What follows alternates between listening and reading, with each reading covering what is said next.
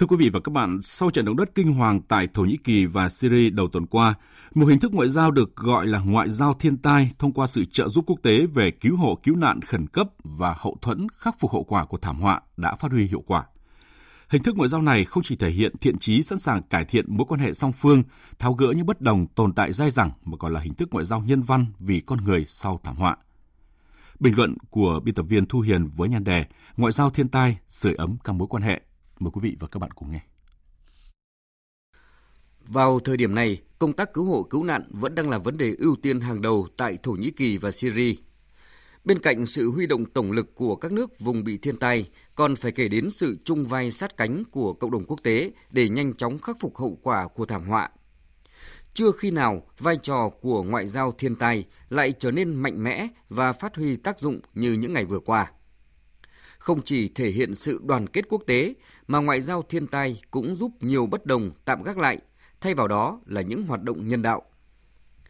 Còn nhớ vào ngày mùng 6 tháng 2, chỉ vài giờ sau trận động đất diễn ra, khi con số thiệt hại vẫn chưa được đo đếm, thì đã có tới 44 quốc gia, tổ chức quốc tế ngay lập tức lên tiếng đề nghị hỗ trợ công tác cứu hộ cứu nạn tại Thổ Nhĩ Kỳ và Syria.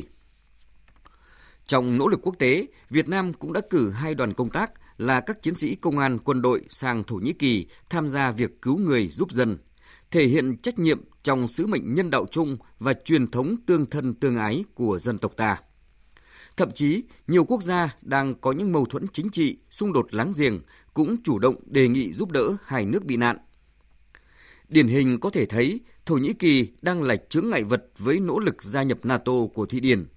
Giữa Thổ Nhĩ Kỳ và Hy Lạp căng thẳng do tranh chấp chủ quyền lãnh thổ và vấn đề đảo Ship. Israel và Thổ Nhĩ Kỳ căng thẳng kéo dài cả thập kỷ do các quan điểm chính trị ở Trung Đông. Mối quan hệ giữa Liên minh châu Âu và Thổ Nhĩ Kỳ không được êm đẹp và EU luôn bị Thổ Nhĩ Kỳ gây khó dễ trong giải quyết vấn đề người di cư và tị nạn. Quan hệ giữa Israel, nhiều nước Liên minh châu Âu với Syria cũng chưa bao giờ êm đẹp, luôn đối địch, thậm chí không công nhận chính phủ đương nhiệm. Thế nhưng, dù có những nghi kỵ bất đồng ấy, các nước hoặc tổ chức đều nhanh chóng ngỏ ý trợ giúp Thổ Nhĩ Kỳ và Syria, mặc dù không phải lời đề nghị nào cũng được chấp nhận. Chỉ trong vòng vài giờ sau khi xảy ra động đất, đơn vị cứu nạn đặc biệt do chính phủ Hy Lạp cử đi đã có mặt đầu tiên tại khu vực xảy ra thảm họa. Liên minh châu Âu, Thụy Điển, Israel cũng ngay lập tức gửi lực lượng cứu hộ cùng nhiều trang thiết bị nhu yếu phẩm tới các khu vực gặp nạn. Cho đến lúc này, những con số mất mát tổn thất tại Thổ Nhĩ Kỳ và Syria vẫn chưa có dấu hiệu dừng lại. Chính trong những giờ phút ngặt nghèo chạy đua với thời gian để tìm kiếm cứu nạn những người còn sống sót dưới những đống đổ nát, người ta thấy sự gắn kết giữa con người với con người, giữa những cộng đồng sắc tộc, giữa những quốc gia với những quốc gia. Và ngay cả những bất đồng, mâu thuẫn chính trị cũng đang được gác lại chỉ để hướng tới mục tiêu duy nhất là cứu người, cứu trợ những người chẳng còn nhà cửa, ruộng vườn, nhà xưởng sau trận động đất kinh hoàng.